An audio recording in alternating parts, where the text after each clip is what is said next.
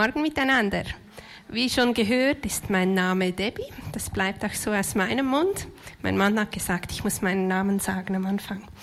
Wir sind mitten in dieser Predigtserie, noch nicht bei gewaltlos angekommen. Sie hat angefangen mit einer Einführung, die ich nicht kurz und knackig zusammenfassen kann, die man von Boris selbst nachhören darf, kann, muss, sollte.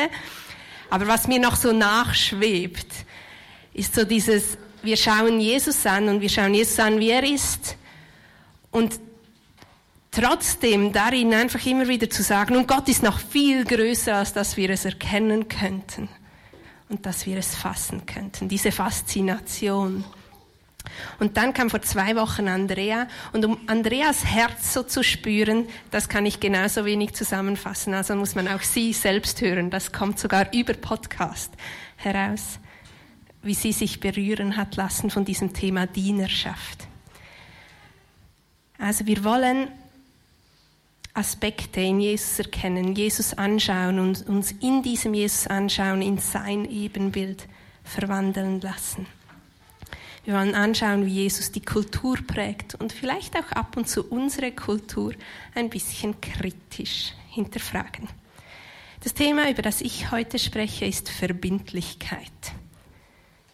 Ich glaube, jeder und jede von uns ist verbindlich zu gewissen Dingen, zu gewissen Sachen. Uns fallen sicher viele Beispiele ein. Ich habe drei Beispiele ausgewählt, die ich kurz zum Einstieg erzählen möchte. Das eine ist etwas, das wir wohl alle teilen. Alle von uns putzen irgendwann mal ihre Zähne. Gewisse, ja hoffentlich, gewisse tun das einmal am Tag, weil sie es irgendwie nicht mehr nötig haben oder mehr Kaffee trinken sonst. Gewisse zweimal. Ich habe Lehrerkollegen, die auch das Zahn, die Zahnbürste in der Mittagspause nach vorne holen, also sicherlich dreimal die Zähne putzen. Ist also recht verbindlich, so was, dass wir in ihrem, unserem Alltag uns entschieden haben, verbindlich dazu zu sein und mit einzubinden. Ich finde das noch eindrücklich. Bei Zahnseide klappt es bei mir nicht ganz so intensiv, aber Zähneputzen klappt doch.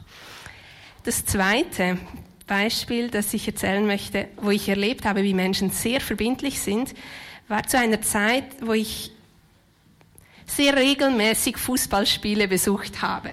Ich habe bei den Juniorinnen des FC Aarau gespielt. Ich sage zwar immer, ich habe mehr Leidenschaft als Talent, aber zum Mitspielen hat's gereicht bei den Juniorinnen. Und ich war dann an jedem Heimspiel fast der ersten Mannschaft, also der Herrenmannschaft, weil damals waren die Damen noch nicht ganz so erfolgreich. Und da war ich manchmal auch so in diesem Stehblock im Brücklifeld unter den leidenschaftlichen Fans. Und die singen dann manchmal so Dinge wie, Szene Aarau ist unser Leben. Und so wird es auch immer sein. Ob in gut oder schlechten Zeiten sind wir immer treu dabei. Und das war so ein Moment, wo ich da stand und sagen musste, wow, das ist recht verbindlich, also eigentlich fast ein bisschen verheiratet mit dieser Fußballszene, mit diesem Verein, mit diesem Fanclub sogar. Hat mich sehr beeindruckt, wie verbindlich gewisse Menschen einem Verein gegenüber sein können. Und über was ich heute Morgen vor allem sprechen möchte, ist Verbindlichkeit in Beziehungen. Vielleicht begegnen euch im Alltag auch immer wieder Fragen. Was mich ab und zu beschäftigt ist, wie oft, wie regelmäßig melde ich mich bei meinem Gottemeitli? Welche Beziehungen, welche Freundschaften bin ich überhaupt in der Lage, regelmäßig zu pflegen? Wie verbindlich kann ich Menschen gegenüber sein? Wie viel Zeit verbringe ich mit meiner Familie? Wer gehört überhaupt zu meiner Familie, da zu diesem Kreis? Reicht das Festessen an Weihnachten, der Brunch an Ostern? Wie viel liegt dazwischen noch drin? Und um dem ein bisschen auf die Spur zu gehen, habe ich mir überlegt, was heißt Verbindlichkeit überhaupt? So als Mathematikerin habe ich recht gerne so am Anfang eine Definition, um was geht's überhaupt? Und dann war meine erste Intuition, okay, wir schauen mal in der Bibel nach. Und da kam ein Problem auf mich zu, weil je nach Bibelübersetzung kommt das Wort Verbindlichkeit einfach gar nicht vor. Also versuche ich hier zum Anfang ein Bild zu zeichnen von dem, was ich dazu gekommen bin, was ich unter Verbindlichkeit verstehe. Und zwar habe ich euch das versucht grafisch darzustellen. Stellen wir uns vor, wir haben eine erste Person auf der linken Seite und die macht eine Zusage oder eine Absichtserklärung einer anderen Person gegenüber. Geschlecht spielt keine Rolle, ich habe einfach gerne Abwechslung. Oder man kann auch eine Zusage, Absichtserklärung gegenüber einer Gruppe machen. Also auf der anderen Seite muss nicht nur eine Person, es kann auch eine ganze Gruppe stehen. Und Verbindlichkeit ist für mich jetzt die Herzenshaltung, mit der ich das Ganze da mache. Also wenn ich auf der linken Seite stehe, ist Verbindlichkeit für mich die Art und Weise, wie ich an dieser Zusage und Absichtserklärung dabei bleibe. Und ich habe da so Begriffe ausgewählt, die das für mich ein bisschen klarer zeichnen. Für mich gehört dazu Ausdauer. Verbindlichkeit ist Ausdauer dran zu bleiben. Verbindlichkeit ist Verlässlichkeit. Man kann sich auf meine Zusage verlassen. Verbindlichkeit heißt verbunden sein und verbunden bleiben. Verbindlichkeit, und da habe ich dann in der Bibel oft danach gesucht, gesucht heißt für mich Treue. Treu sein. Kam dann doch etwas mehr vor als Verbindlichkeit, hatte ich Glück. Verbindlichkeit heißt für mich auch Standhaftigkeit. Und dann habe ich ab und zu wieder so von diesem rechtlichen Aspekt gehört. Das ist nicht so mein Profigebiet oder überhaupt nicht. Aber etwas Verbindliches, das ist eben rechtlich bindend. Also das ist wirklich so festgelegt, da lässt sich nicht mehr dran rütteln. Und so eine verbindliche Zusage, die gilt so lange, bis die Zusage erfüllt ist oder auch bis man es klar widerruft. Das heißt, sagt, und jetzt ist meine Verbindlichkeit, meine Zusage abgeschlossen, ich bin nicht mehr oder möchte nicht mehr weiter daran festhalten. Und manchmal ist diese Herzenshaltung der Verbindlichkeit gar nicht so abhängig von dem, was die da auf der rechten Seite oder die Person da auf der rechten Seite dazu meint, sondern vielleicht vielmehr meine Herzenshaltung von links nach rechts. Das heißt, wie ich damit umgehe. Und so habe ich mir die Frage gestellt, wie und wo können wir so etwas bei Gott erkennen? Und als ich davon wegkam, nur das einzelne Wort in der Bibel zu lesen, habe ich gemerkt, dass das eigentlich so dass die große ganze Geschichte ist. Gott wünschte sich Gemeinschaft mit Menschen. Er wünschte sich so sehr diese Gemeinschaft, dass er Menschen in seinem Ebenbild schuf. Und wir wissen, da ging im Folgenden, im Folgenden einiges schief. Aber Gott war so verbindlich in seinem Wunsch, in seiner Sehnsucht, Gemeinschaft mit uns zu haben, dass, wie du schon erzählt hast, er seinen Sohn gab. Jesus starb am Kreuz und ist auferstanden zum neuen Leben, um diese Gemeinschaft wiederherzustellen. Er ist so radikal verbindlich, Gott, dass er alles gab. Er ist so treu, so verbunden mit uns. Er meint es so ernst mit uns, dass er alles gab, um diese zerbrochene Gemeinschaft wiederherzustellen. Er gibt sogar seinen Sohn. Wir lesen im Römerbrief, Römer 15, 8. Ich spreche davon, dass Christus sowohl für das jüdische Volk als auch für die anderen Völker gekommen ist. Er ist ein Diener derer geworden, die beschnitten sind, ein Diener der Juden, um die Zusagen, die Gott ihren Stammvätern gegeben hatte, einzulösen und damit die Treue Gottes und die Wahrheit seines Wortes unter Beweis zu stellen. Jesus kommen beweist Gottes Verbindlichkeit.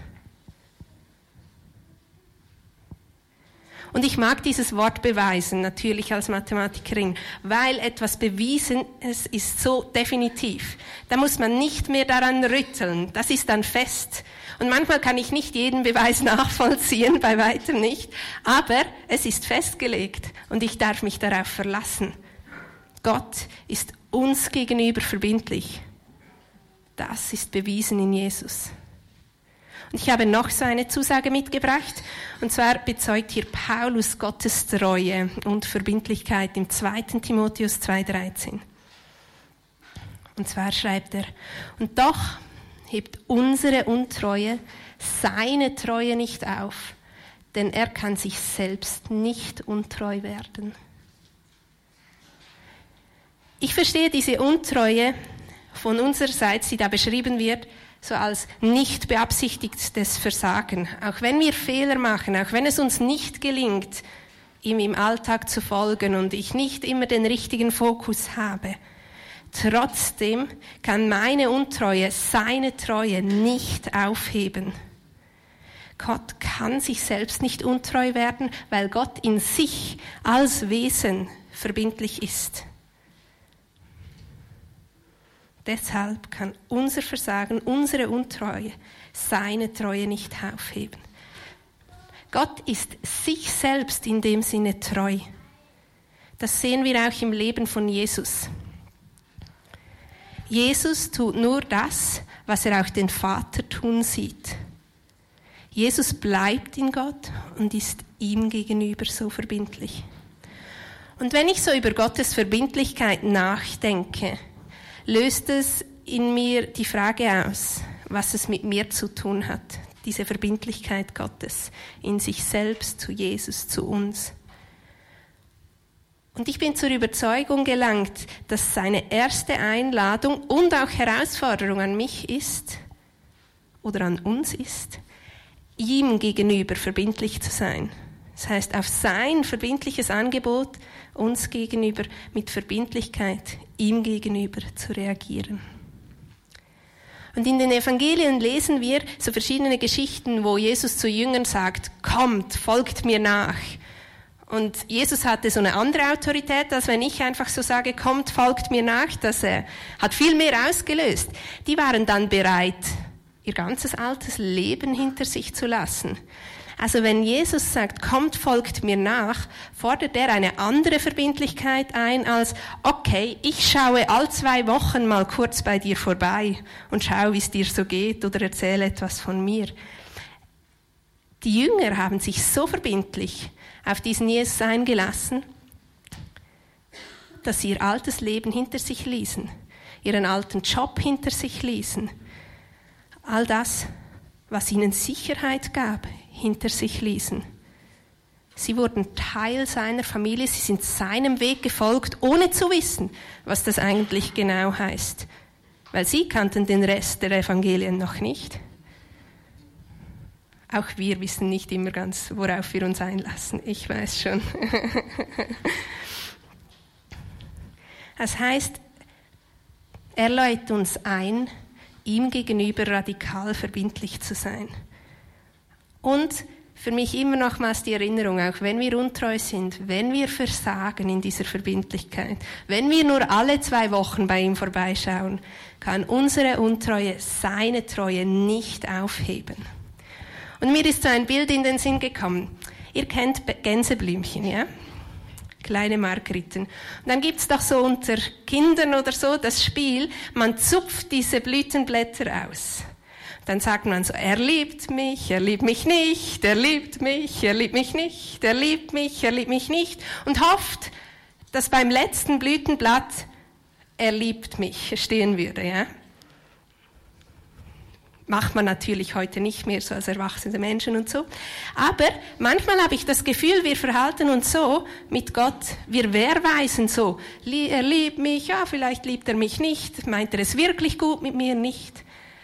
Aber Jesus ist so anders. Wenn wir ihm einen Brief schreiben würden, ob er mit uns gehen möchte, um da noch bei den Kindern und so in der Schule zu bleiben, und da die Fältchen machen würden, möchtest du mit mir gehen? Ja, vielleicht, nein. Er hat, bevor wir diesen Brief schreiben können, schon Ja angekreuzt. Er ist so entschieden, mit uns durchs Leben gehen zu wollen. Da ist kein ja, heute schon, nein, morgen nicht, ja, ja, ja, ja, sondern er ist so entschieden. Er hat dieses Ja angekreuzt für uns alle und für jeden und jede von uns persönlich. Er hat sich entschieden, uns gegenüber verbindlich zu sein. Und für mich kommt das im folgenden Vers nochmals so zum Tragen. 1. Korinther 1,9. Ja, Gott ist treu. Er wird euch ans Ziel bringen, denn er hat euch dazu berufen, jetzt und für immer mit seinem Sohn Jesus Christus, unserem Herrn, verbunden zu sein. Also mehr als wir irgendetwas wollen könnten, mehr als dass wir von uns her, hat er uns zuerst berufen, mit ihm verbunden, mit ihm verbindlich zu sein. Und er wird es gut machen. Er bringt uns ans Ziel. Er ist treu. Für mich eine unglaubliche Zusage und Ermutigung zu sagen, ich lasse mich darauf ein, auch wenn ich nicht genau weiß, wie es herauskommt und was da noch für Schritte kommen. Ich will ihm gegenüber verbindlich sein und ihm folgen. Das ist für mich so die große Geschichte, die Gott mit Menschen schreibt. Ich habe zwei kleinere Geschichten herausgesucht, ausgewählt. Gibt sicher beliebig viele, aber meine zwei Auserwählten über konkret Jesus-Situationen möchte ich euch erzählen, wo er verbindlich ist den Menschen um ihn herum, seinen Jüngern gegenüber. Und sind vielleicht nicht die, die euch als erstes einfallen würden, das ist okay, sind einfach meine zwei Auserwählten. Als sich Jesus im Garten Gethsemane Gethsemane befindet, kurz vor seiner Verhaftung. Ich glaube, in Johannes 17 liest man da so, wie er für ganz viele Dinge betet. Für sich und für die Jünger und für die verschiedensten Dinge, die ich gerade nicht alle weiß. Aber das ist ja eigentlich ein finsterer Moment in seinem Leben. Also irgendwie, wenn einmal, dann wäre in diesem Moment sehr berechtigt, wenn er sagt, ich drehe mich jetzt ein bisschen um mich. Ich meine, jetzt ist der Moment, wo ich mir um mich Gedanken machen muss. Sorry, für mich ist es jetzt brenzlig. Jetzt geht es gerade nicht um euch alle anderen. Aber sogar in diesem finsteren Moment betet er für seine Jünger. Für all die Menschen, die Gott ihm anvertraut hat. Das heißt für mich, er ist sein Nachfolgen, seinen Jünger gegenüber so verbindlich, dass er sogar in Situationen der Not an sie denkt, dass sie ihm sogar dann wichtig sind. Ich nenne das verbindlich. Jesus ist verbindlich seinen Jüngern gegenüber. Und meine zweite Geschichte ist nach der Auferstehung.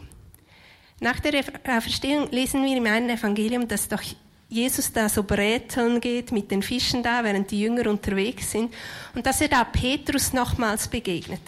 Ich meine, Jesus hat Petrus gesagt, du wirst mich dreimal verleugnen. Petrus hat gesagt, nein, sicher nicht, geht's noch. Und daraufhin begegnet Jesus nach der Auferstehung Petrus persönlich, so im Eins zu eins Gespräch nochmals. Und ich meine, auch da könnte man verstehen, wenn Jesus jetzt sagen würde, jetzt mache ich's halt mit anderen. Also, sorry, so nicht. Aber genau in diesem Versagen von Petrus, in diesem, was angekündigt war zu erfüllen und wirklich passiert ist, dass er Jesus verleugnet, genau in diesem Versagen ist Jesus ihm gegenüber verbindlich und treu und geht wieder auf ihn zu. Er nimmt ihn an und spricht ihm sogar ganz, ganz große Verantwortung zu. Er sagt, auf dich werde ich meine Kirche bauen. Nicht, ah, du hast jetzt versagt, du trittst halt jetzt in die zweite Reihe, sorry, hat halt nicht ganz gereicht. Er ist ihm so verbindlich gegenüber, dass er ihm so viel Verantwortung sogar gibt, auch wenn er versagt hat.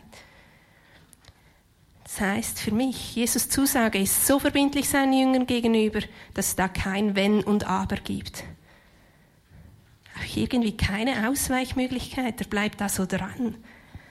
Unglaublich.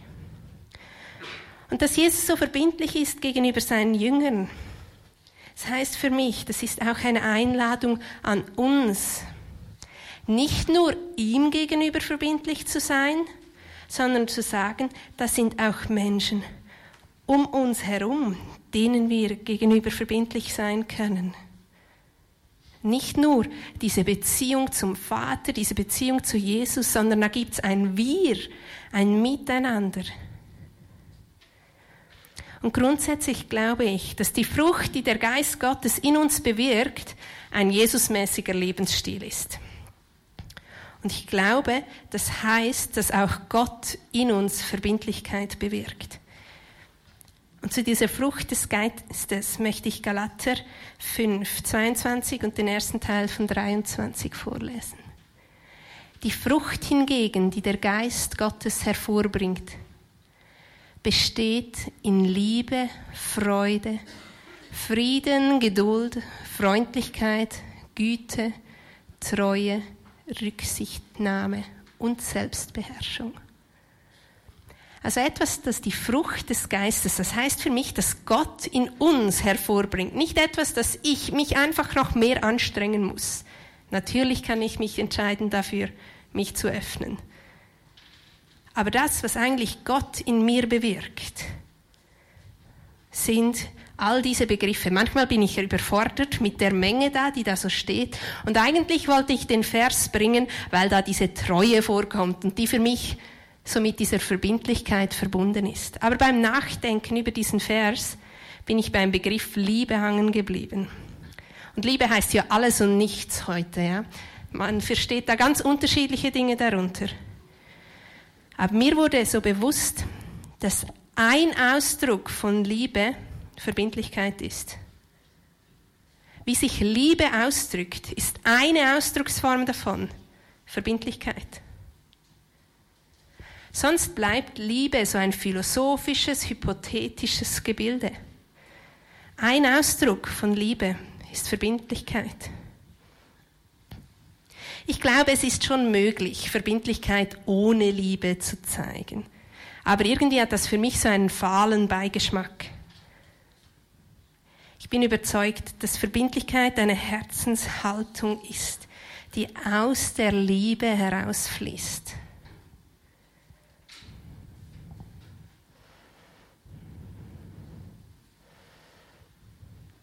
Und ich, diese Liebe ist für mich ich liebe nicht einfach jeden Menschen irgendwie so, weil die Nächstenliebe so groß und gut und praktisch in mein Herz verankert ist. Aber ich kann mich so entscheiden, Menschen zu lieben und sie irgendwie so gern zu haben, sie zu mögen oder mich überhaupt darauf einzulassen.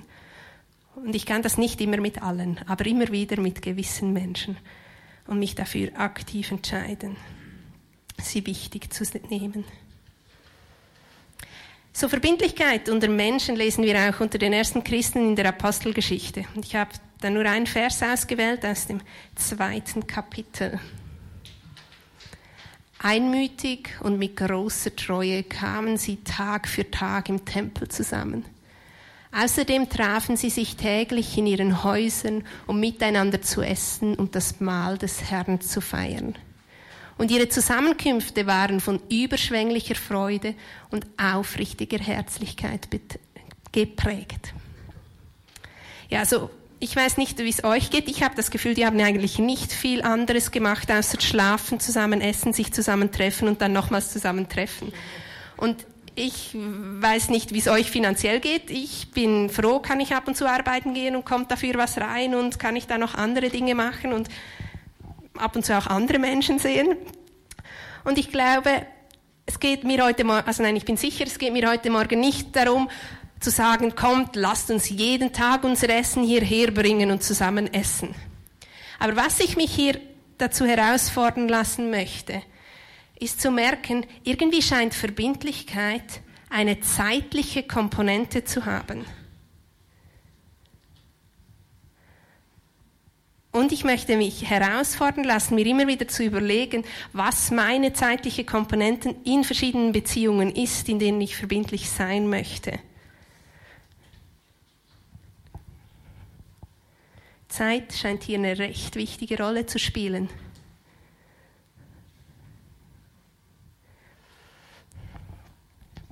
Und noch was, noch ein Vers, der für mich nicht nur die Zeit so zum Ausdruck bringt, aber auch, aber so diese Intensität der Verbindlichkeit, die mich manchmal fast ein wenig überfordert, zum Tragen bringt, ist in Markus 3. Da geht es um diese Geschichte mit der Familie von Jesus. Ich lese zuerst vor und dann sage ich einige Gedanken dazu. In Markus 3 steht, die Menschen saßen dicht gedrängt um Jesus herum, als man ihm ausrichtete, deine Mutter und deine Brüder und Schwestern sind draußen wollen dich sprechen. Wer ist meine Mutter und wer sind meine Geschwister?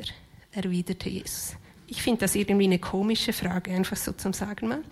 Aber er sah die an, die rings um ihn herum saßen und fuhr fort. Seht, das sind meine Mutter und meine Geschwister. Denn wer den Willen Gottes tut, der ist mein Bruder, meine Schwester und meine Mutter. Und ehrlich gesagt, wenn ich diese Bibelstelle so lese, meistens denke ich, sorry, was willst du genau? Also irgendwie finde ich, ist Jesus recht hart zu seiner Mutter, fast ein bisschen asozial, finde ich das. Aber ich habe gemerkt, ich kann da noch eine andere Perspektive zulassen. Anstatt nur auf seine leibliche Mutter und Verwandten zu schauen, kann ich mir überlegen, was es heißt für diejenigen, die da ja eigentlich um ihn herum sitzen. Er nennt diejenigen, die da ihm zuhören und bei ihm sind, seine Familie. Eigentlich wertet er nicht seine leibliche Familie ab, sondern er wertet alle anderen auf. Er wertet die auf, die da bei ihm sind, ihm folgen, ihm in allem Unzulänglichkeiten, aber trotzdem den Willen Gottes tun, in allem Versagen, er treu bleibt. All die Menschen da, die da um ihn sind, wertet er auf. Er sagt nicht, Mutter, Schwester, Brüder, ihr seid nicht meine Familie, sondern er sagt, hey, ihr hier, ihr seid auch meine Familie.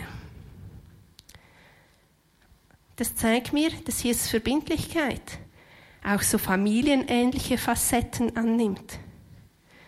Verbindlichkeit ermöglicht tiefe, echte Gemeinschaft.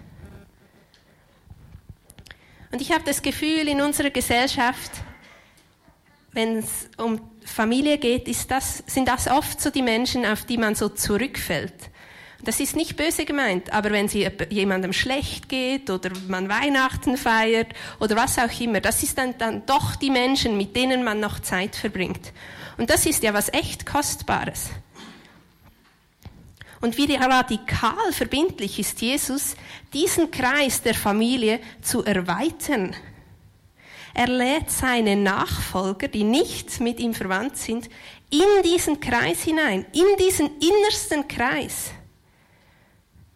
Und auch wenn vielleicht unser Familienbild Narben oder Enttäuschungen trägt, für mich heißt es hier, Jesus lädt uns ein, ganz nah bei ihm zu sein, zu seiner erweiterten Familie zu gehören und immer bei ihm sein zu dürfen, an Weihnachten, an Ostern und die ganze Zeit dazwischen.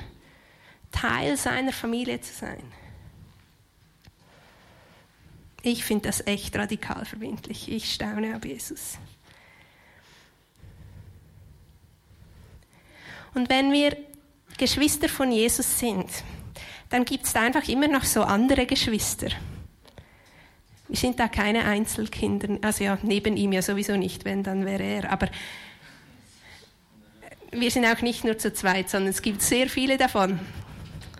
Und ich habe gerade aus, auch aus dieser Perspektive noch einige Dinge aus dem Leben von Jesus, einige Aspekte, die ich mit euch teilen möchte. Ich möchte diese Punkte einerseits an Jesus aufzeigen, aber uns dann auch einladen, das für uns anzunehmen, Jesus als Vorbild zu sehen und das für uns auch zu übernehmen und uns fragen und herausfordern lassen, was heißt das für mich, was heißt das für uns. Und der erste Punkt ist meine Eins. Jesus lebte dem Vater gegenüber verbindlich. Es war ganz klar, wer seine Nummer eins ist. Dem einen gegenüber lebte er radikal verbindlich. Seine Hauptpriorität, seine Nummer eins.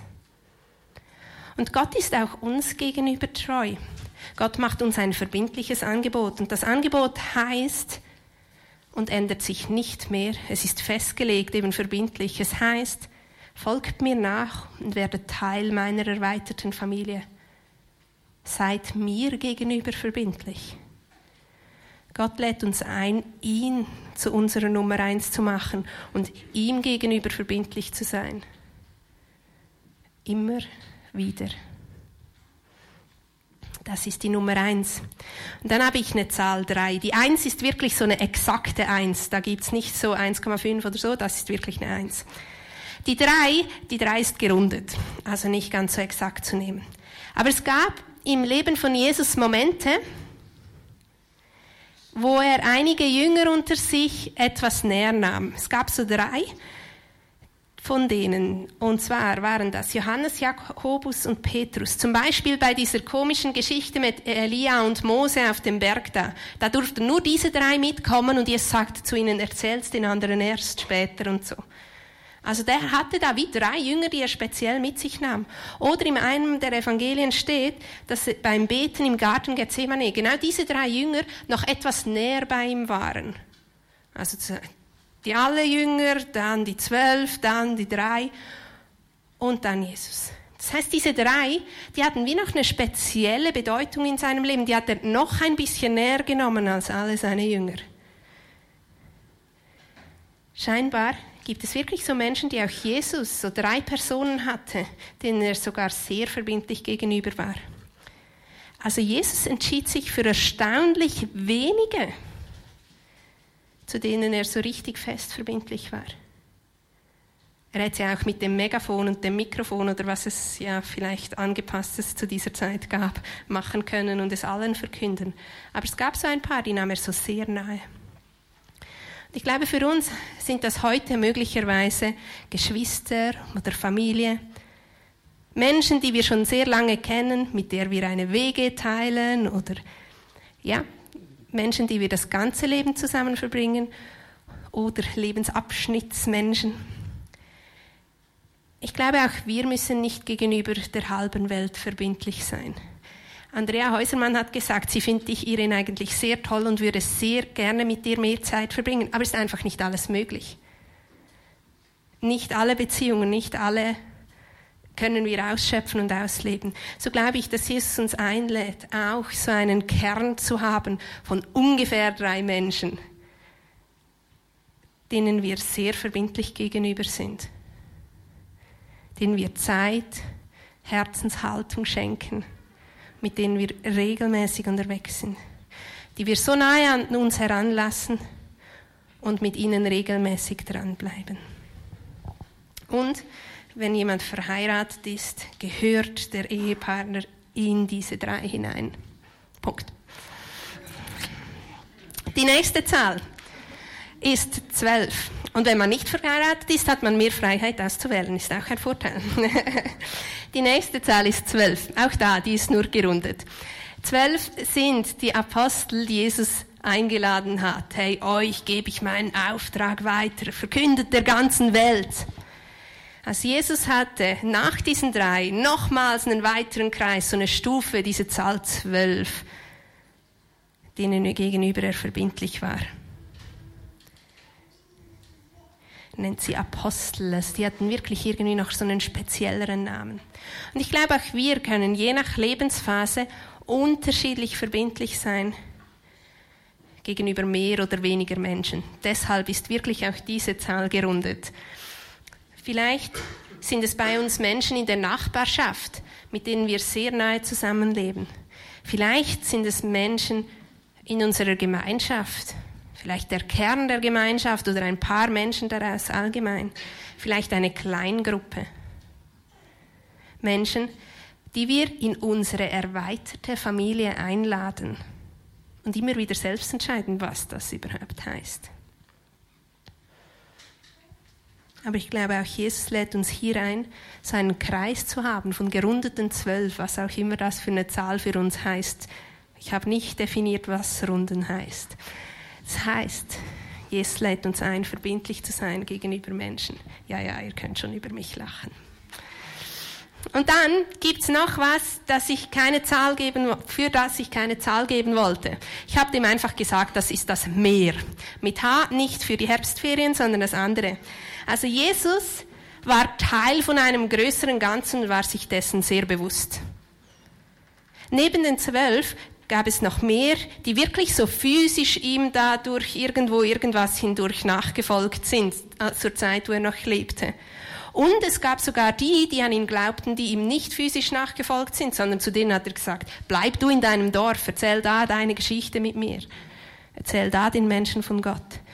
Also er war sich bewusst, dass es da noch ein größeres Meer gab. Aber nochmals zurück zu denen, die so physisch mit Jesus mitgezogen sind.